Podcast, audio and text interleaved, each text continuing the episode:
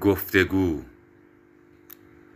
محترم فکر کسی نیست، نه مقدس جایی است.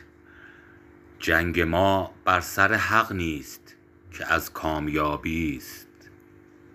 فکر چون حبس شود زنگار میگیرد، عاقبت ویرانی است. به چریدن مشغول گله با حیرانی، و به مسلخ رفتند بعد از آن سیرایی.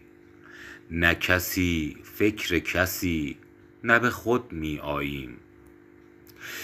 حیف اگر پخته نگردد غنچه، یا اگر غنچه رود باغچه همسایه. ما گنهکارانیم، حیف از این مدرسه تاریخی.